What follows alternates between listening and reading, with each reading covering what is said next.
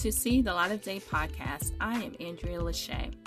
Currently, the IRS is going through many changes, and some of them will greatly affect you and I.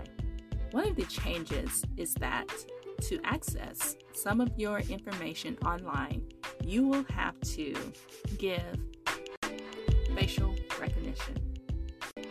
And this will not be through IRS, but will be through a third party called ID.me.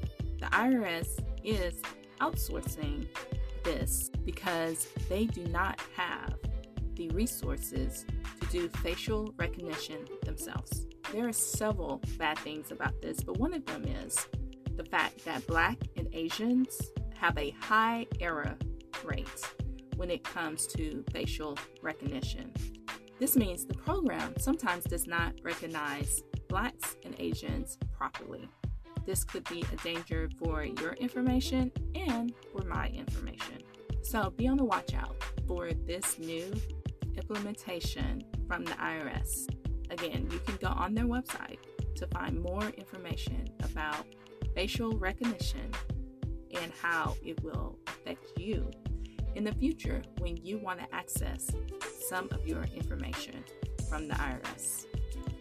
This is See the Light of Day podcast. I am Andrea Lachey. Remember to love God, love yourself, and love others.